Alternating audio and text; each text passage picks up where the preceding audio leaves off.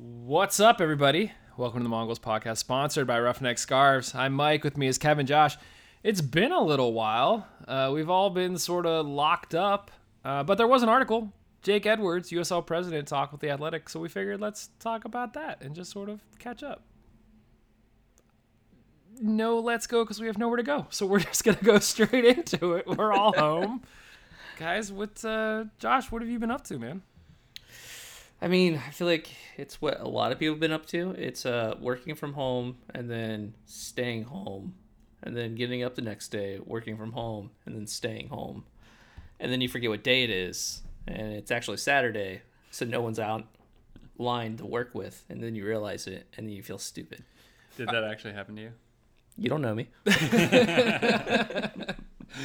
we we just had this conversation at work where uh, a woman that I work with, her kids are going through the whole like Zoom school thing, and uh, she said like the teacher just stopped referring to the day of the week and started referring to like what day in the stay home they're at. So it's like, oh, on day 35, I gave you this assignment, and we're now on day 42, so this won't be due to day four until day 44, and it's I've heard people say that we should like reset the clock to like year zero, like it day zero is around like the first day of quarantine for most people, and just like go from there. yeah, yeah.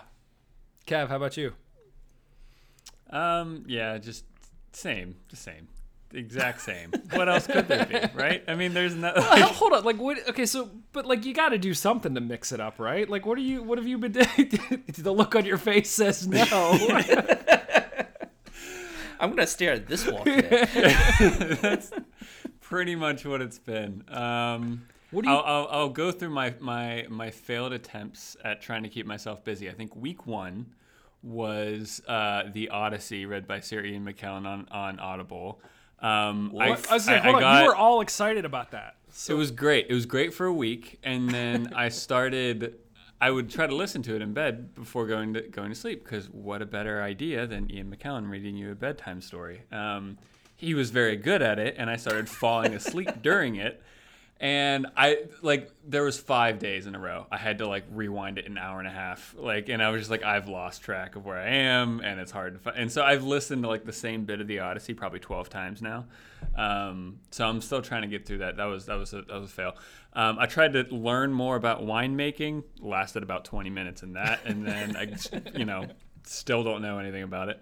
Um, I've tried finding. Maybe you two can help me on this. I've tried finding Nintendo Switches to buy online. Can't buy nothing. Impossible. Yeah. Yeah. Uh, and so, I which you know what to be fair, it's a parent with a kid probably needs it more than I do right now. But, um, but yeah, so that's been a challenge as well. So a- any listeners, if you can help a brother out, if you find a Nintendo Switch, hit us up.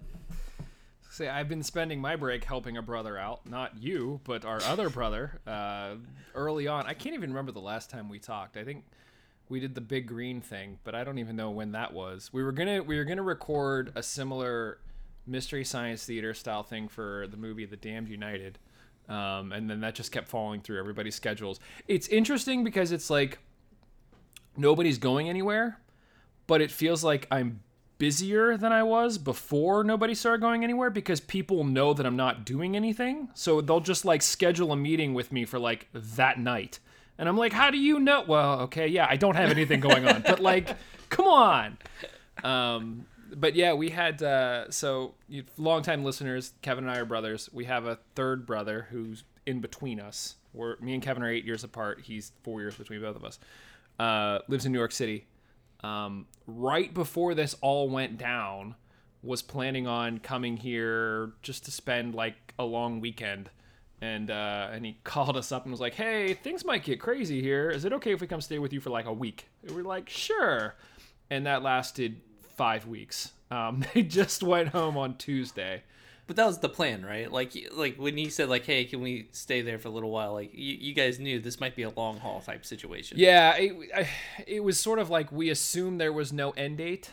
Um, I don't think we knew going in it was five weeks. If it had to be another five weeks, we would have done that as well. But um, you know, I love my brother, but after a while, if you have there, there's like this honeymoon period where like anytime you go on vacation with people, like for about a week, you can put on a good like you know, uh, this is who I am on vacation. I'm a really great person, and you like get out of your exactly. Once you get beyond a week, you sort of hit that line, and everybody just sort of reverts back to their own tendencies and what they like to do, and that's perfectly fine.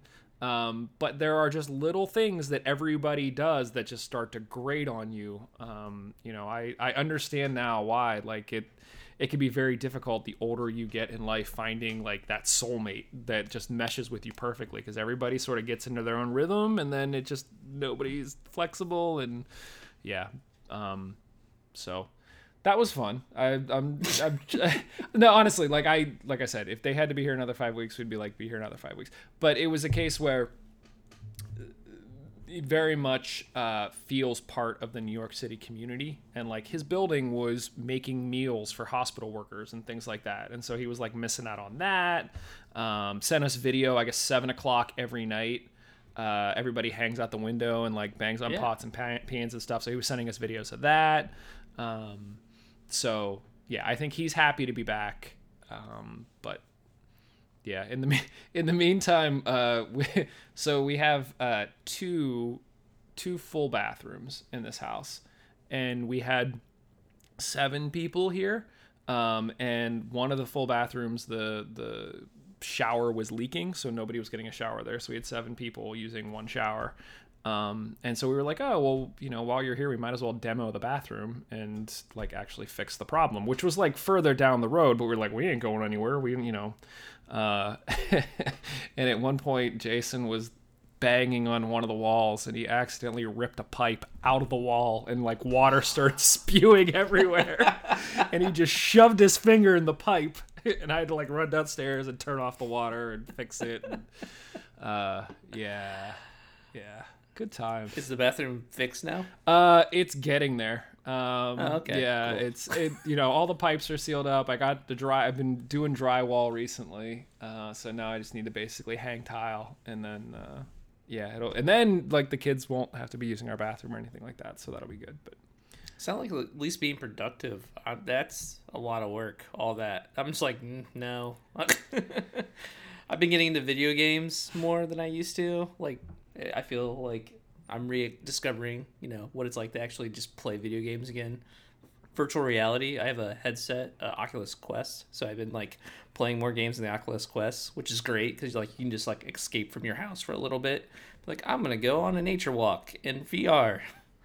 An- another thing that's completely sold out that I've looked into. Yeah. Yeah, yeah, yeah. yeah. I, I'm super glad I got one of those. Uh, I, I think about a year ago now, or a year and a half, two years ago. But yeah, it's it's definitely like one like that, and like you said, the Switch because Animal Crossing. Like it's just they're, they're non-existent. yeah.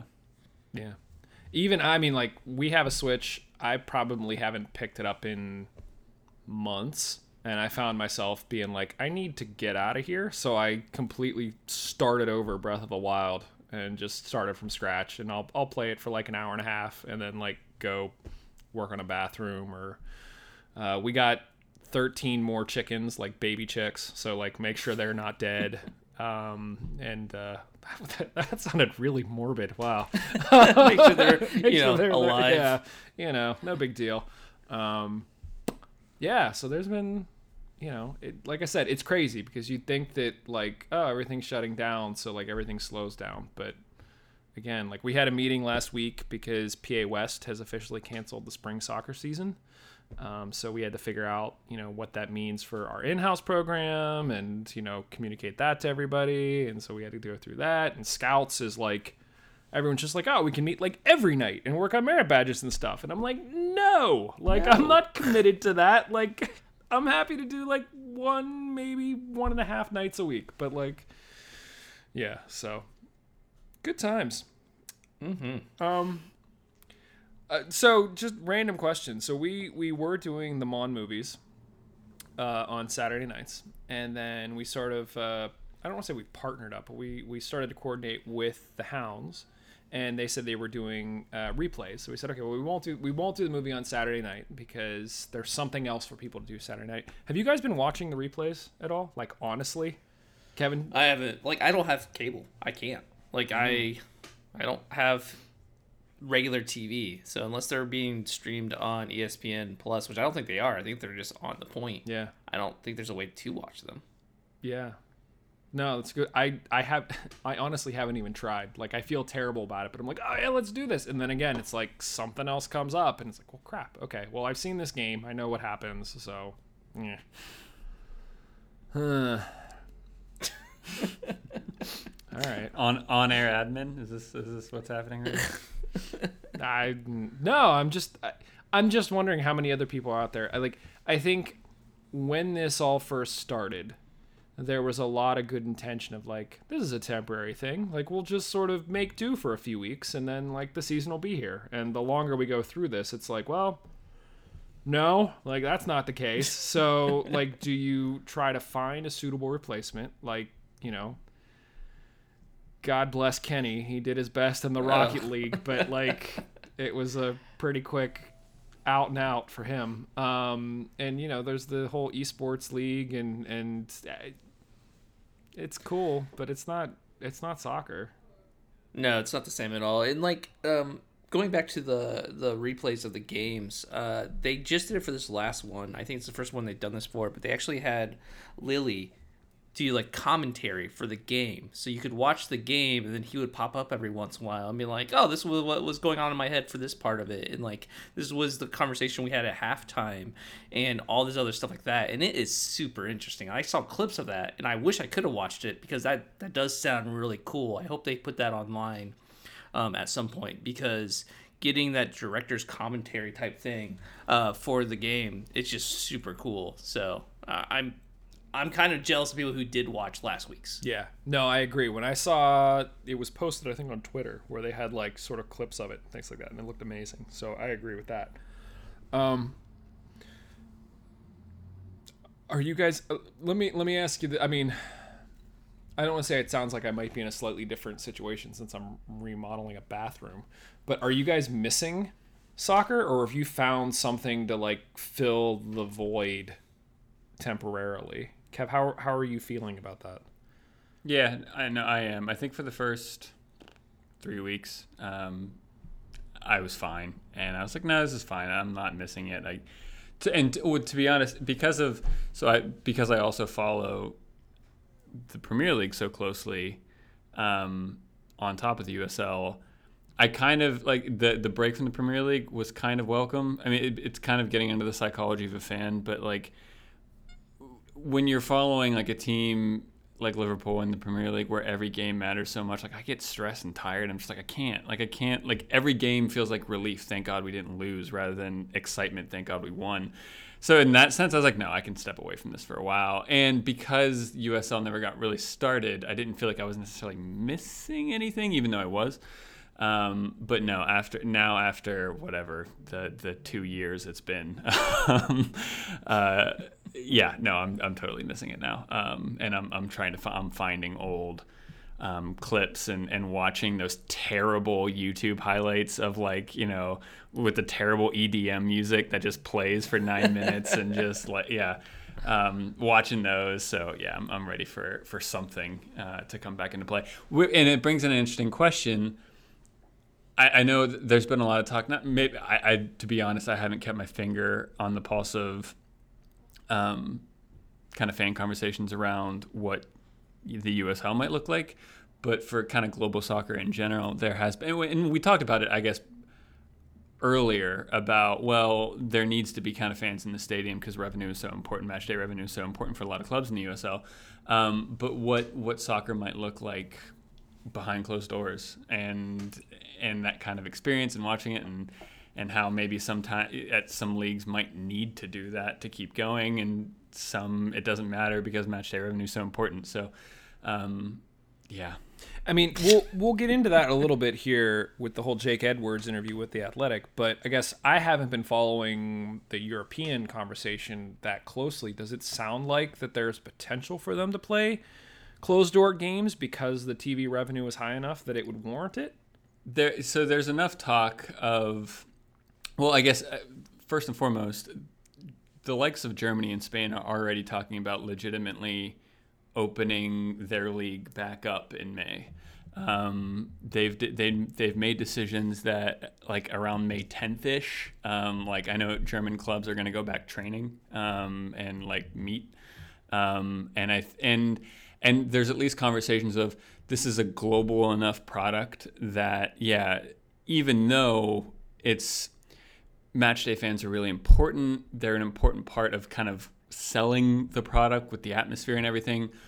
But there's so many people there's so many fans in, in china and india and all over the world in the us that could also benefit from having this back on the television and watching it. And and so the, i think there's an acknowledgement to that. And also yeah i mean it's we're also kind of waking up to the fact that even though these are these super seemingly super rich multi-million dollar clubs a lot of it's money in money out and a lot more of them are on shoestring budgets that we that you know they're closer to shoestring budgets than we thought.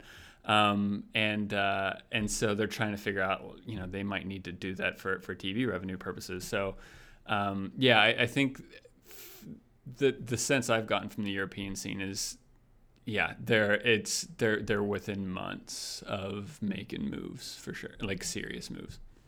Yeah, um, Bundesliga is actually May 9th. Uh, okay. So they're like they're they're ready to go. Uh, I think they had to get uh, they're waiting on the okay from the country from Germany uh, just, just to like sign off on it. But it is going to be closed door. I think the most people that are allowed in the stadium is 300 people in the stadium, and I got a feeling that's mostly just staff and stuff like that. Like it's not actually going to be fans probably, yeah. or at least not like any significant portion of that. Um, so yeah, and they're they they come they came out with a schedule and everything, so they they're ready to go. Like that's going to be the first league it looks like as far as major league uh, is going to be Bundesliga. And by the way, have you guys watched um, before everything shut down? There were some, there are like highlights that you can find of Champions League matches being played in empty stadiums. Have you guys watched that yet? I saw some of the clips. Yeah. It, it is weird, but now I'm like, bring it on. I don't care. like, I'll, yeah, I'll watch like it. It's beggars can't be choosers at this point. Yeah. Like I, I feel like a lot of us are just starved for uh, live soccer. I mean, not not just live, but just like you know, not watching highlights or watching previous games where you know the results. Just yeah. like, hey, I always want to watch a game and like be able to be engaged in it again. Uh, but yeah, for my for myself though, uh, going back to the original question of you know am I missing it? Obviously, yes, I'm I'm hugely missing it, especially since it's like a big part of my social life is like going to the soccer games, the Steel Army, mm-hmm. doing tifo, doing stuff with them. And for us, the season had already started because we had like started going to preseason games, started to work on tifos. We've had the AGM, we started membership drive, and like we were like ready to go. So it just like everything came to a screeching halt. So now it's like, uh, hmm, all right, I guess we wait. I have, you know, like 200 scarves in my basement to give to people and that kind of stuff. And it's like, all right, well, crap. yeah. Kev, um, uh, so I got two two quick questions here on on that topic. One, considering the type of research that you do, I'm I'm asking not to divulge anything, but in your professional opinion, do you think that opening back up soccer at this point is the right move? Um, well, two two things. First, yeah, I need to qualify. At best, I can call myself a data scientist. I'm not an epidemiologist. Yes, I, I, I am privileged enough to work in a place where I'm seeing a lot of models by epidemiologists that aren't necessarily out there yet, and and I am getting exposure to a lot of data every day about this. Um, second, it it depends on what you mean by like soccer opening up. Like we said, like there's a difference behind no no fans in the stadium and, and, and players playing behind closed doors, and there's a difference between things going on as usual, and there's a difference of where Germany or, or the UK or US or whatever. Um, and so on on a spatial level, yes, some some countries are more ready than others for sure. Um, the the like the trends in Germany, yeah, that's all of that chat seems reasonable based on the data that's coming out of Germany. For U.S., it's still probably too early.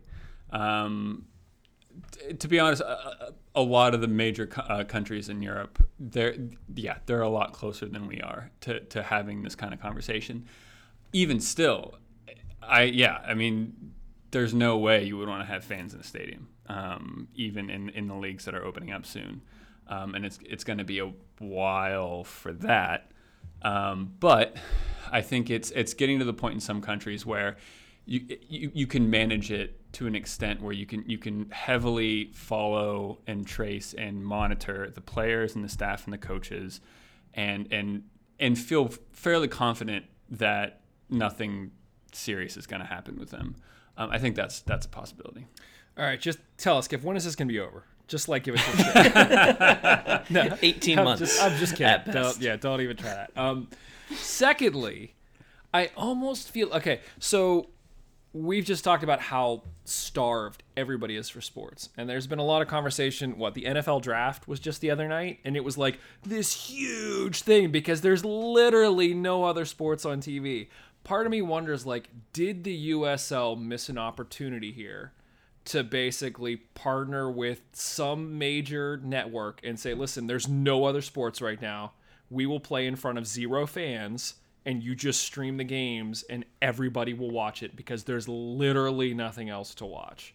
Um, I don't know how you pull that together, but I'm just thinking like in an ideal world, it's like go to ESPN and be like, what else you airing right now, ESPN? What do you got? Like you got Yeah, nothing. but there's a reason why they're not airing anything else because I think even at this state that players coming into contact with each other probably isn't the best idea. Oh no no no! I don't disagree with that, but I'm I'm saying could there have been a way where it's like okay we're shutting we're quarantining everybody for two weeks, all of the players, like test them, which that's a whole nother conversation. Test them, and be like they're clean. now go play behind closed doors, and we're gonna air it on TV. Like there's a lot of like variables here that I'm just brushing to the side. like New contracts with ESPN. could have been- that override old contracts with ESPN. it could have been like a pretty crafty marketing strategy, and we would have still had soccer, but. it's it's nice to want I, things. Very diplomatic, Josh. all right, let's talk. Let's guys, let's talk about. So Jake Edwards did do an interview with the Athletic, and um, there was a couple of things that they talked about. Uh, specifically, you know, when um, he, Jake Edwards, being the president of the USL, when he envisions um, the league coming back. I think, you know, one of the most telling things is that it seems like they're trying to be very intelligent about it. They're not committing to a date, which I think is a good thing. Um, he basically said, like, look, the odds of us coming back in May are like slim to none. Um, he mentioned that they are having daily meetings with the Players Association to sort of figure out how people are feeling about training and all of that. But at this point, they have different models that they've already set up and put in place for coming back in June, July, August, September. Um, and they've talked about potentially breaking the um, conferences up into smaller divisions so that you can at least get some games in. Josh, what are your thoughts on, you know, playing a I don't know a ten game season with a division of five teams, and uh, and just sort of seeing how it goes.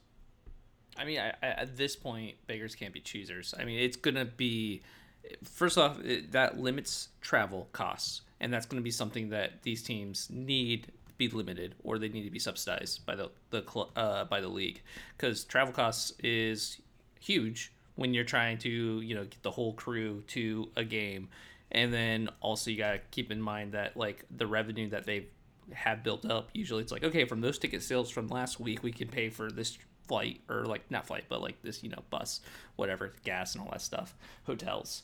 Um so that's gonna be kind of needed. Now for the hounds we're in a kind of a crappy situation here where there's a lot of places that even locally is going to be really far away where we have to get a overnight hotel and you know a long bus trip because it's there's not that many clubs close to us uh, relatively like compared to like some other areas. So it's it's i understand why they're doing it um, i'm wondering how much of a difference it's going to make for for the hounds uh, but it does stop any need for any air travel like all of it's going to be bus travel which is good it just it's still going to make for long nights on the bus Yeah. I was gonna pose the question, okay, and this is all theoretical. Nobody has said that this will be divisions with five teams in each division.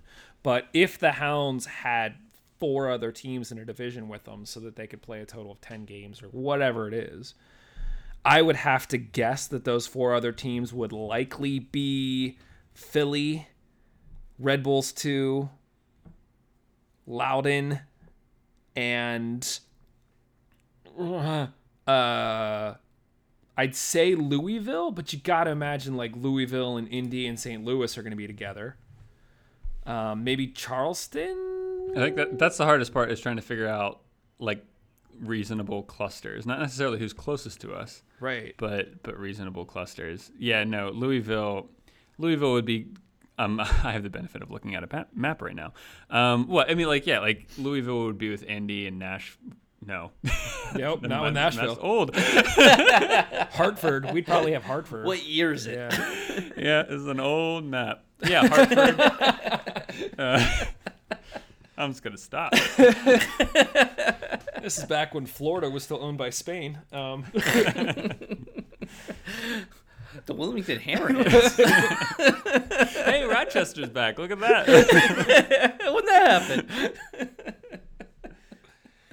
yeah. So I, I, I don't even know. I, I mean, I'm with you, Josh. I think beggars can't be choosers. I think, but I, I I think that the one interesting thing that that Edwards pointed out was that he's in constant contact with all the teams. The fact that there were very few teams that were profitable in the first place, which who knows if the Hounds are actually profitable. I'm sure if we just asked Tuffy, he would tell us. But um, I think he said no already. I think he's he's been pretty vocal about like I just want this team to break even. Yeah. Like I don't I don't have to make money. I just can't lose money. Yeah. So the fact that he was saying that means that like yeah, it wasn't profitable. Right. Um, but it sounds like teams are thinking well beyond 2020 and they already have plans for 2021, 2022, 2023. So everybody's taking sort of the long term approach to like, how are we going to get back on our feet from this after this is all over?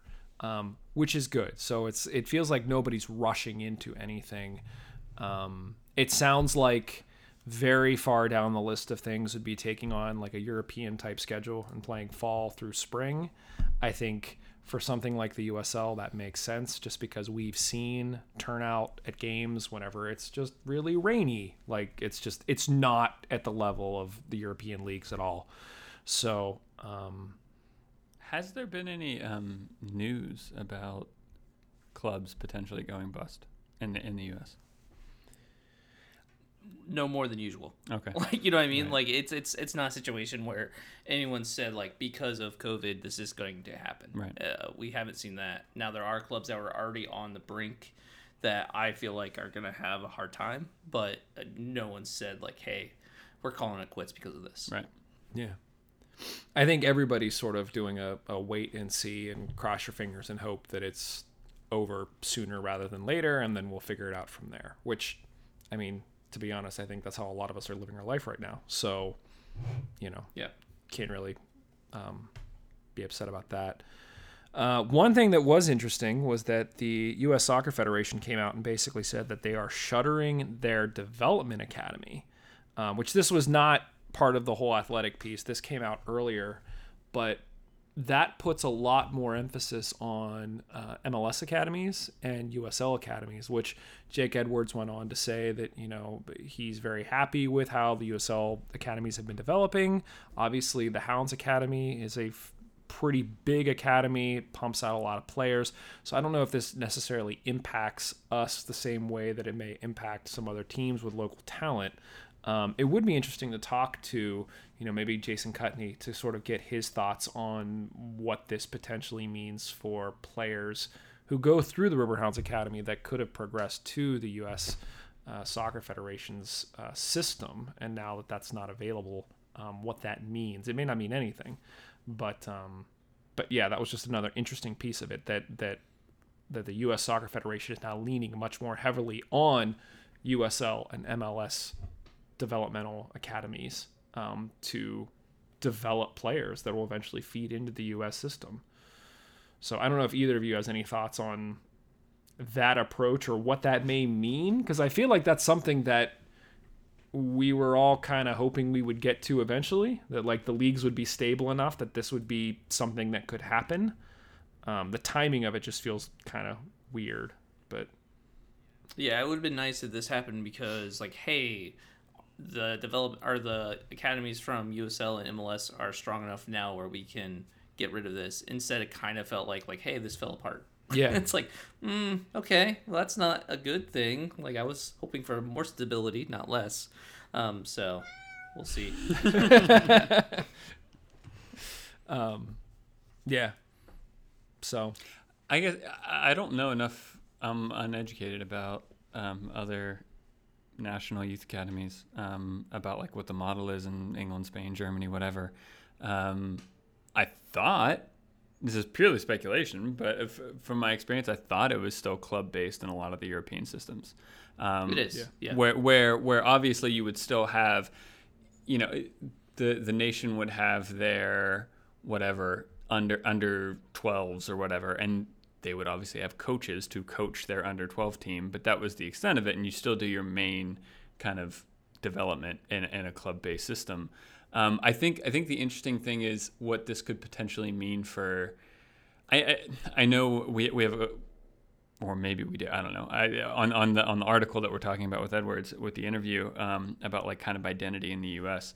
I, I I wonder what this means for building any kind of identity in the U.S. as far as like soccer identity is concerned, and whether or not this will help or hurt. I think uh, initially on the face of it, you might say, well, it it it might hurt because we're directly taking out this kind of purely like U.S. national youth training where you're stripping away any opportunity to develop a kind of playing style identity in, in youth development. But I think on the other hand, I don't know, maybe, maybe it then just al- allows for an opportunity to create more kind of individualistic identity within the clubs and cities themselves, which could be a really good thing.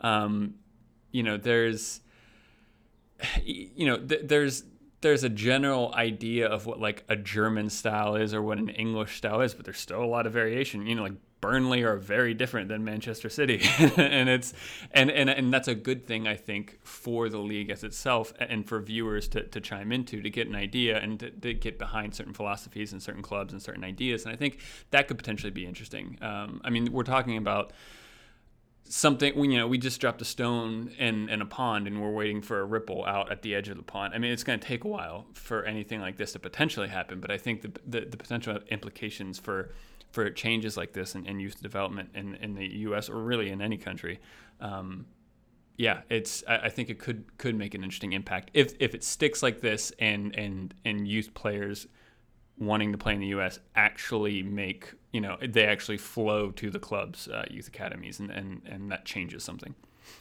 I think I agree with that, but my concern is that if this were under normal circumstances, I think I would be much more happy about it. My concern is that right now we just talked about, you know, are there clubs that are going to go under?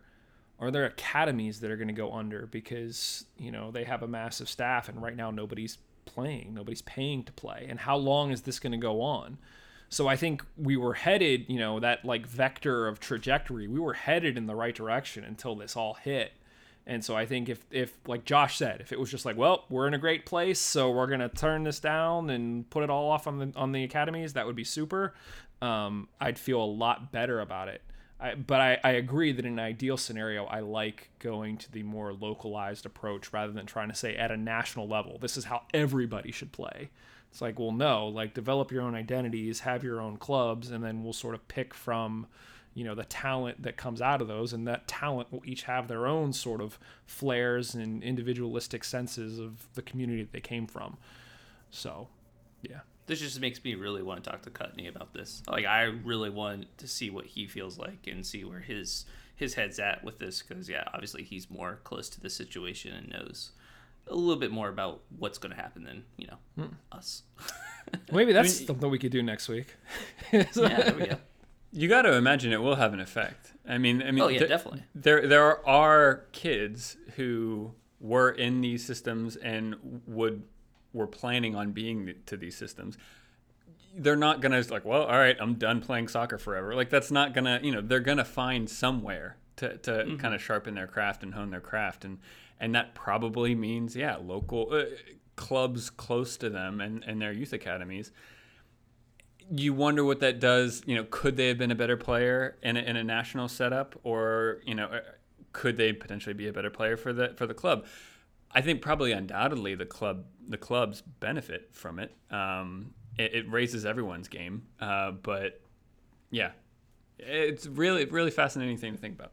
I was gonna say I have a lot of thoughts on this, but maybe I will just table this and we'll try to get Kutney on here to talk about it um, and sort of pick his brain. Good call, Josh. We'll do that. Um, one other big piece that uh, that Jake Edwards talked about that everybody always loves to talk about is pro rel. And he keeps saying like this is something that's going to happen. His his direct quote was that we are not anywhere near the point where we're going to put 20 30 40 million worth of talent on the field.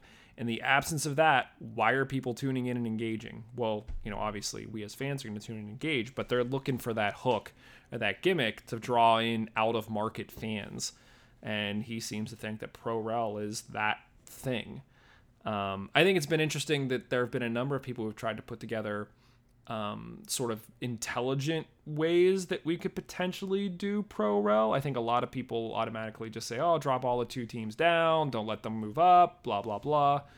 Um, I I don't know. I mean, considering everything that's going on right now, Josh, if you had sort of a magic wand and can make all sorts of things happen, how early do you think pro rel actually happens in the USL?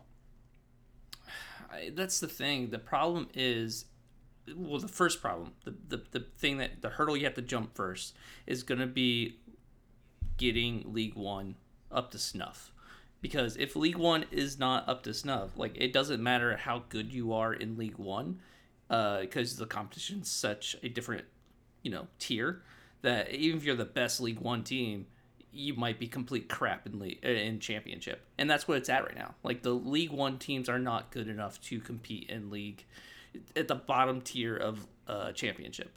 So if that does not, you know, if those two don't mesh well, they don't bleed into each other. You're not gonna have abilities where teams could stay up if they got up. It would be kind of like a, a uh, you know, a yo-yo situation where the team like goes up, they go down, they go up, they go down, and that's not good for the team. And I think the other thing is you have to worry about the requirements of the different leagues from the US uh, SF.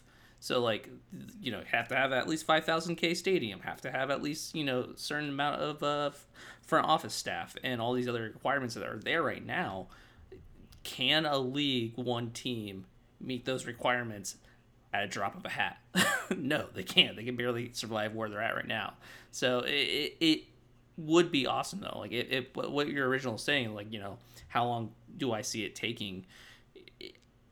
they keep on saying two to three years, but I feel like that two to three years is going to be a moving goalpost. I think every year it's going to be two to three years away. I, don't see it happening for another five, six, maybe even ten years, depending on where we're at. Yeah.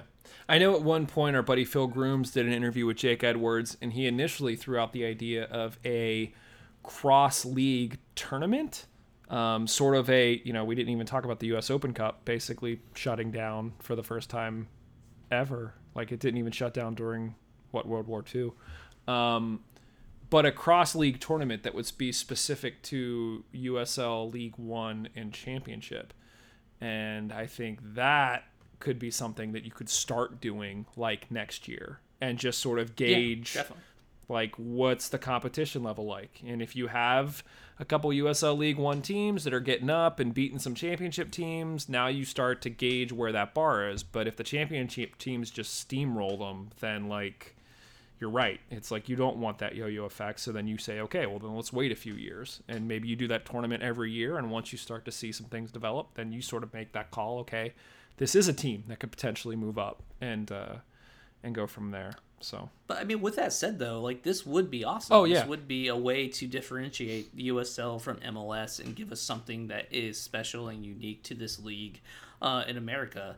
Uh, it would be very, very beneficial, I think, if they can get it to work. The problem is you're not starting from scratch. It's not like they can just be like, okay, this half of U.S. Uh, championship, you are now League One, and this half is uh, you know championship, and now you guys get to compete, and it will work its way out. That's almost an easier way of doing this, like splitting this league into two, than it is trying to like bring in this other league that is nowhere near as financially stable and you know is still forming. We're still getting like five, ten leagues being announced. You know what I mean? Like our teams being announced for that league for League One. So it's it's just nowhere near ready. Yeah. I think it's encouraging that there is a ton of interest in USL um, just as a an investment opportunity. I think what was it Tom Brady? Tom Brady was quoted as saying something about like you know there was no USL team in some city or something like that. So like I think there are investors looking to get involved because the potential is there and lots of cities want teams. And right now the option is basically League 1 because the the bar has sort of been raised enough in the championship that um, the investment is going to be substantially more to get a stadium that can seat 5K and have so much front office that it's easier to get in at that base level, League One, and then grow and hopefully make your way up. Um, Kev, do you? I mean, I don't know. I, you you watch a lot of pro rel. Are you? I feel like we've had this conversation before, but where do you stand on things, especially with sort of Edward's latest comments? Yeah, of course. I mean, in an ideal world, I think removing all the influencing variables, I think ProRel is a, is an interesting system that keeps games entertaining at the end of the season, um, because whereas before the 16th and 17th place teams playing each other would be a bore.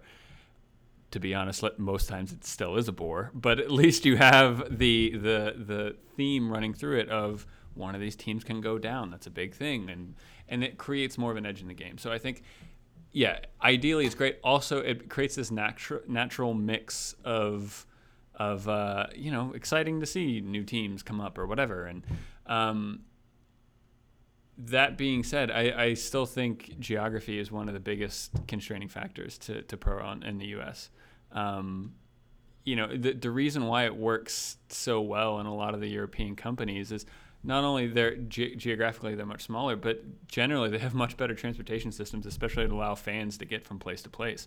Um, you know, uh, one probably probably the worst European situation, and I'm probably overlooking something, but in Russia, you know, looking at the distance between I just did this quickly. The distance between Moscow and St. Petersburg, and that's not even the furthest distance for the Russian leagues, but two big cities in uh, Moscow and St. Petersburg that travel distance is the distance from both corners of, of England travel. So that's just that's just two major cities in Russia. You know, England maximum travel you're talking about 350 miles.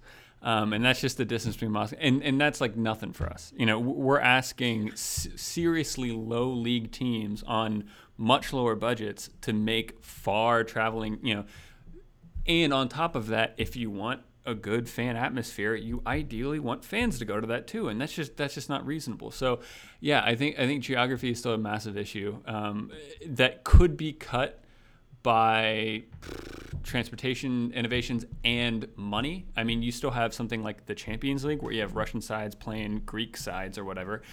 But I mean, these are extremely wealthy clubs that can hire private jets to fly the team overnight in comfort and in style and blah blah blah. And so that's not that big of an issue for them.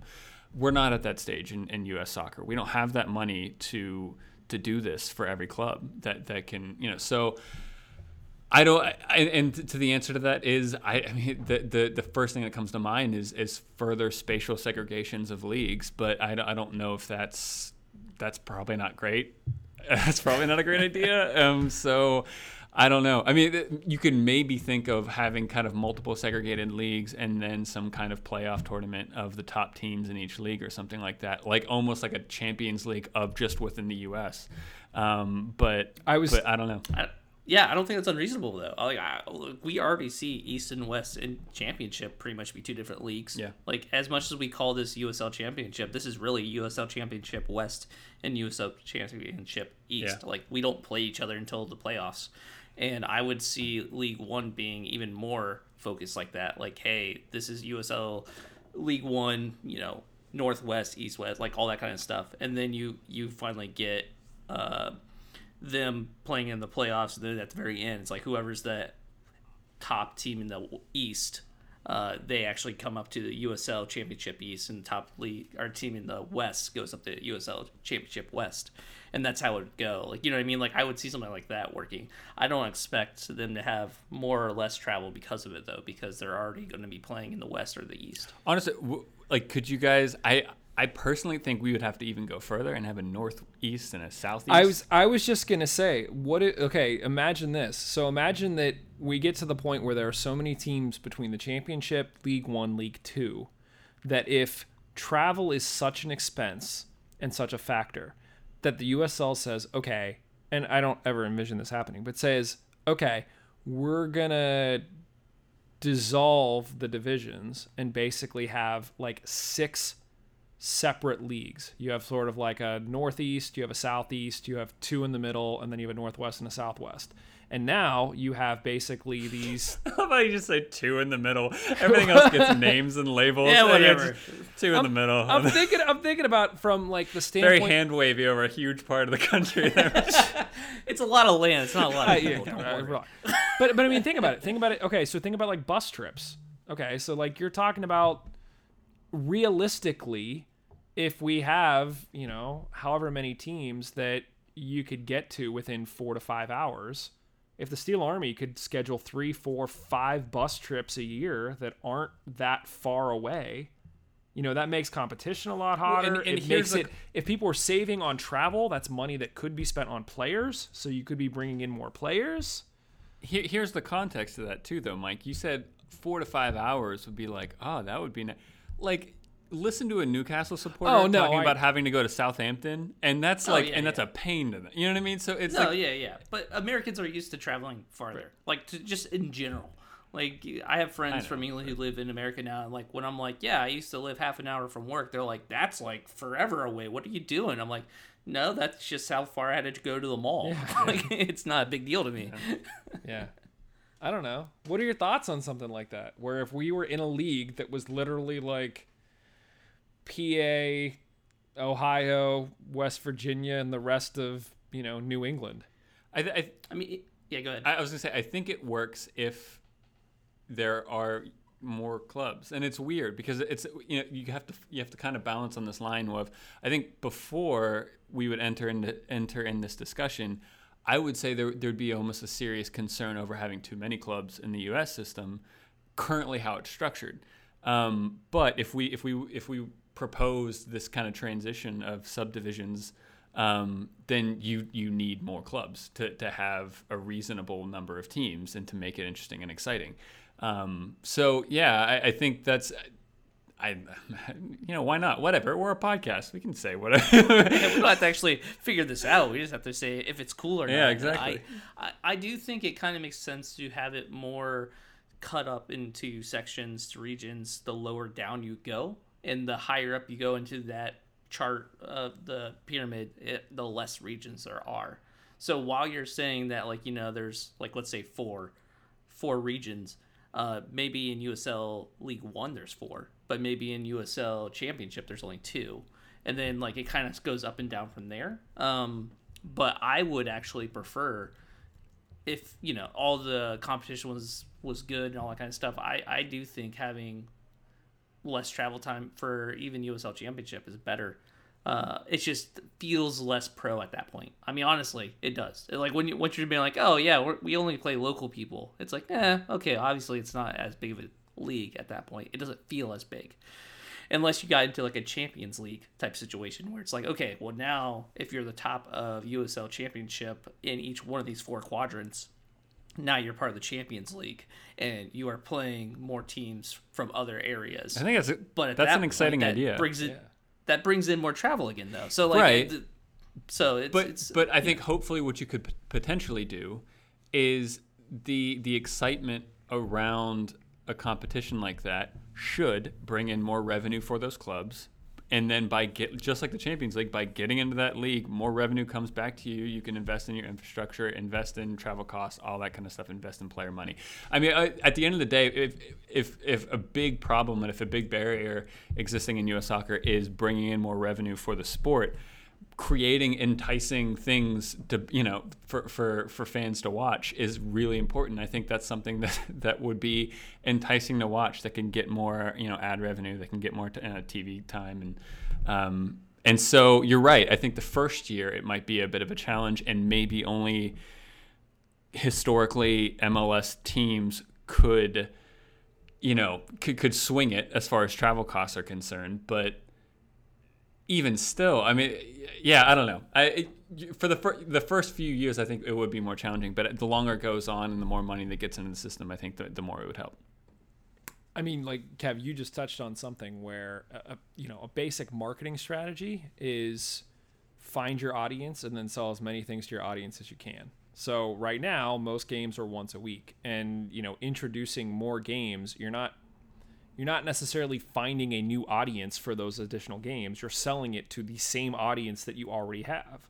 So there's an opportunity there for more ad sales, more TV sales, more everything if you already have that audience and now you're just giving them more product to consume. Now you get into the whole like multiple games per week, you get into fatigue, but I think with something of a uh, gravitas of something like a Champions League that you could have fans that would get behind that regardless of oh it's a midweek game. Like yeah you get up for that. It's similar to what we you know we sort of go through for the US Open Cup but we're playing you know amateur teams and guys who get off the bus and have to have a smoke break before they jump on the field. Like it's a totally but it's a totally different like sense of and they still win. commi- yeah it's, it's a different sense of commitment and and and draw so yeah, interesting. Ugh. I mean, it, the the whole like geographic kind of spread is is still a significant issue. And if you go far enough down in the tiers in presumably every country, but I know for a fact, at least in England, if you get far enough down the tiers, they subdivide. Even though England's a fa- fairly small country, and you know they still have regions of play where they don't expect you know a, a, a tier four team in the Northeast to play a South Coast team because that would be understandably kind of difficult for them. So, yeah, and and, and that kind of itself kind of naturally, um, uh, kind of uh, fig- sorts itself out over time. Because while there is an opportunity for, say, Accrington Stanley in England to get to the Champions League one day, they're not going to. Like it's that's never going to happen. They're not going to have to worry about travel costs to Belgium or or to to Turkey. And so you know, and cut to 20 years later, uh, Accrington Stanley. but uh, they hoist the cup. but uh, but yeah. It feels like you know we've got a lot of great ideas here. We just need to get Jake Edwards on the show too, and we'll just float these past him and see what he thinks. Yeah, he'll be like, yeah, we thought about that. Yeah, we thought about that. Yeah, No, yeah, we're this is not- why yeah. it's- he'll be like, oh yeah, good point. Cool. All right. We, ju- we just need Cool. we, we just need more uh, football quarterbacks to invest in That's uh, right. teams and and once we get enough teams with enough quality we're good Quote from Jake Edwards: "It's nice to want things." Oh, thanks. Speaking of football quarterbacks, completely random. Did you guys hear the story about Tom Brady just walking into some dude's kitchen? nope. So Tom Tom Brady now plays for Tampa Bay, and uh, Byron Leftwich uh, is in Tampa Bay, and apparently they were texting or something. And are we supposed to know who Byron Leftwich is He was a quarterback. He I think he still plays for Tampa. He used to play for the Steelers at one point. a football person A football person. Yes, there you go. Um, and so Tom Brady was supposed to go over Byron Leftwich's house in Tampa. And apparently Byron said something like, "Oh, the door's open, just come on in." Well, some dude's like sitting at his kitchen counter eating cereal, reading the news, and Tom Brady just walks in this guy's house and drops his bag and looks up and goes, "I'm in the wrong house, aren't I?" And the guy's just like, "You're freaking Tom Brady! What are you doing in my house?" So Oh, that that story would have been so much better if the person didn't know football at all and just thought Tom Brady was a random dude. like get out of my house like what are you doing creeper, what are you doing? Yeah. Doing? I've been that guy before where I didn't know the person that's famous. Like when I worked at Apple, uh, we would have uh, Steelers players come in all the time to like get their phones fixed, all that kind of stuff. And I'd be like fixing some guy's phone and it'd be done, and everyone's like, "Dude, you just fixed blah blah blah's phone." I'm like, "Who?" I just thought he was a giant that weighed 400 pounds. Yeah, I had no idea. It's like I don't know. Uh, there was a scout video that was circulating, circulating that made me smile, where Kevin Hart was doing some workout thing, and he took one of the Jonas Brothers with them, and it was like a big deal. And one of the scouts at like halfway through the video was like, "Wait, you're one of the Jonas Brothers?" it's like, "Yep." Knock him down a peg. That's great. Yep. Well, this felt somewhat cathartic. You know. yeah. This felt like a regular episode. Like there was stuff to talk about. There's things going on. I mean, not real soccer, Right. but If only we could find something like this like every week to talk about. That'd be great. Well, we'll try to get Kutney on. We'll see maybe if we could talk to him next week. Um, yeah. If you have any ideas, let us know. We're, we're happy to talk about stuff for sure. What do you guys uh, have going on this week? Anything uh, anything exciting? Any ventures to the great outdoors? I mean, I plan on going downstairs to the kitchen after this to get. That's not food. outdoors. Like I mean, I didn't say it was. It's an adventure though. Uh, actually, just got dropped off at my house while we're recording. Uh, my new ergonomic keyboard just came in. That I'm super excited for. It's like a split keyboard, mechanical. Yeah. Seen Uh, those. Nice click to uh, it. Keys. Yeah. Yeah, has cherry. Yeah, it, I'm. Uh, it's sitting there in the box waiting for me to open up. After Are you worried I'm that you're like not gonna be like? I feel like I would not naturally intuitively get that immediately. The split keyboard. I mean, I already use a Microsoft uh, ergonomic keyboard that is set up to be like kind Ah, of split. Interesting. So it's it's like partially split. It's not actually two pieces, but this one's actually two pieces. Now they are held together by a cord, like to link the two. Right. But yeah, I'm super excited for it. My my work paid for it, so I did. Yeah, I went crazy. I'm like, yeah, we're, we're paying for ergonomic stuff because you guys are working from home. I'm like, okay, cool. Here's a keyboard, and I was like, please accept it, please accept it, please accept it. Like suckers. Does this mean on future episodes we're just gonna hear, "Oh, I don't know what that is." no, no. I, I tried not to touch keyboards while we're recording. Kev, what do you got going on this week? Nothing. you say that so depressingly. Come on, man. Pick up a hot, like learn Spanish. Like do something. I hate that. No, I've tried. No, I've- don't I've- learn I've Spanish. tried- don't, don't learn any language. Don't don't better yourself at all. Just just ah. survive. all right, Kevin. no, I yeah. I mean, it's it's really.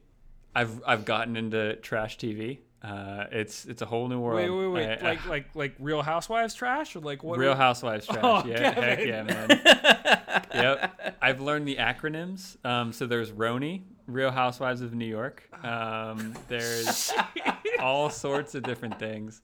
Um, no, so so Riley, Riley, my fiance, was already kind of into it, and then so she would just be watching it naturally, and uh, and now that I've been around more and more and more, and she, like it's been on the TV, I just keep kind of catching catching my eye, and then I'm like, and then I would start asking questions like, did Lisa Vanderpump really just do that? Like I can't and like yeah, and so it's I'm telling you, man. Once you get into it, uh, it's it's it's not bad. Good, I good trash I feel like we need to call the baby bulls now Roni. Like that's their new nickname. Roni. Um, but no, it, when the other the other kind of double whammy right now is I've since moving down to Knoxville, I have I've developed serious uh, allergies um, to pollen, and uh, and Knoxville is one of like the worst places in the U.S. for pollen apparently, um, because of like yeah the topography and I, I guess technically th- I'm sure I've said this before, but I think Knoxville is technically in a temperate rainforest. Um, like that's how we're classified. Um, so yeah, it's just brutal. Every time I step outside right now, it's just it's rough. But you know, we're getting close to the end of it, hopefully, um, and I can start going outside a bit more. But just just just just housewives and uh, that's about it, really. Do you know? Get take take a wild guess at what my next project is that I'm lining up here. Are you building a No, second no. house? Because I feel like that's No. what probably A what goat you. farm? Are you like? No, no, no. I'm considering building a triple decker bunk bed, just to do it. That sounds like a broken arm waiting to happen from a kid. Yeah. yeah. No, the situation that we're in is like our, our kids like we have a three bedroom house and we have three kids. So we always just assumed like one of them would like move in the other room, but I, I guess I should be happy that they're all so close that they're all like, yeah, no, like we just want to be in the same room. It's fine. So like the footprint right now is we have a bunk bed and then we have another bed and then we have two dressers in this room. And so there's like literally no space for anything. So I was like, hmm, let's uh let's try to make this more efficient. If I could figure out how to do a triple decker bunk bed, the ceiling's only eight feet high, so it's not like this. The top bunk would be it'd basically be like a submarine. Like you'd basically have like two foot clearance between the mattress and the bed above you.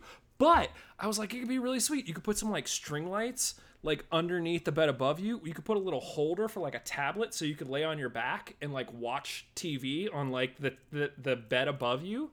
So like I think I got people sold on it. I just to, to to the one person that's still listening, you sound like you sound like an evil prison architect. Like I like you're like, how can we shove more people in this cell? And You're like triple bunk bed, it's like got those, it. like uh, Japanese like a hotel pod. Yes, yes. like the little pods. You're, you're essentially just gonna make it like a, a, a pod farm, like I'll be honest, my kids I think are like sold because I said tablets above you like TVs. They're like, that's fantastic. My wife yeah. my wife is like, look, like I can't imagine. She said they're still growing. Like if they ever get to be as tall as you, like that's not going to be comfortable. So I'm not saying it's going to happen. I've got a few other like projects on the list, but that's like one that's percolating there that I've been thinking about trying to figure out a way to make that happen. So we'll see. Poor kids. I don't think it's great. It'll be super. yeah, they, they won't They care. won't, yeah. they won't care at all. That's fine. They don't know anything different. They they went outside the house for the first time in like weeks on Sunday. We like went for a drive back to drop food off at my in-laws' house, and like they wore their masks in the car the whole way there. I'm like, you guys are you guys can take them off. It's fine. Wait till we get there. You're not letting them leave the house for weeks on end. You're building them triple decker triple decker bunk beds. They have to stay in the same Took away room. one of their bathrooms. They have no bathroom. Yeah, no bathroom. They're tearing up. They're doing demo work for your for your bathroom. These these kids. Builds character, Kevin. Yeah. I think on that note, everybody uh, stay safe out there. Wash your hands, social distance, all of that. Um, speaking of staying safe, Ruffneck Scarves, official scarf supplier to USL Elmas and US Soccer, they uh, have started making masks. Uh, you can Oh, get cool. custom masks. So if you want to get some Hounds masks, we have considered getting Mongols masks. Um, we'll see, but they have some like basic black masks, and then they also have some really cool Velcro ones. My issue is I've we've made masks, but it like pulls on my ears and it hurts really bad. So I tried taking like a bandana and like Velcroing it around my head, and that didn't work. It's like falling off my face. So this whole idea of like having something that like actually is designed for that purpose to like wrap around your face and Velcro on the back is pretty uh, interesting. So we might explore that and get back to you. Um, yeah, so shout out to Ruffneck. Shout out to Icarus FC. Uh, I'm not going to necessarily read the whole thing, but obviously, if you want custom kits, Icarus FC. Um, yeah, we're going to see what we can do. If you have any ideas or things you want to talk about, you know, maybe you want to come on the show and talk about it with us. That's cool. We're always looking for something to do. So, scraping the bottom of the barrel here. Uh, so just let us know. Uh, if that's not incentive That's right. to come onto the show. Hey, you know what? Ugh, whatever. You just want to send me the audio file, I'll post it. Next week, Real Housewives in Nashville. That's all we're talking about. Thanks, everybody. We'll talk to you very, very soon. Cheers. Later.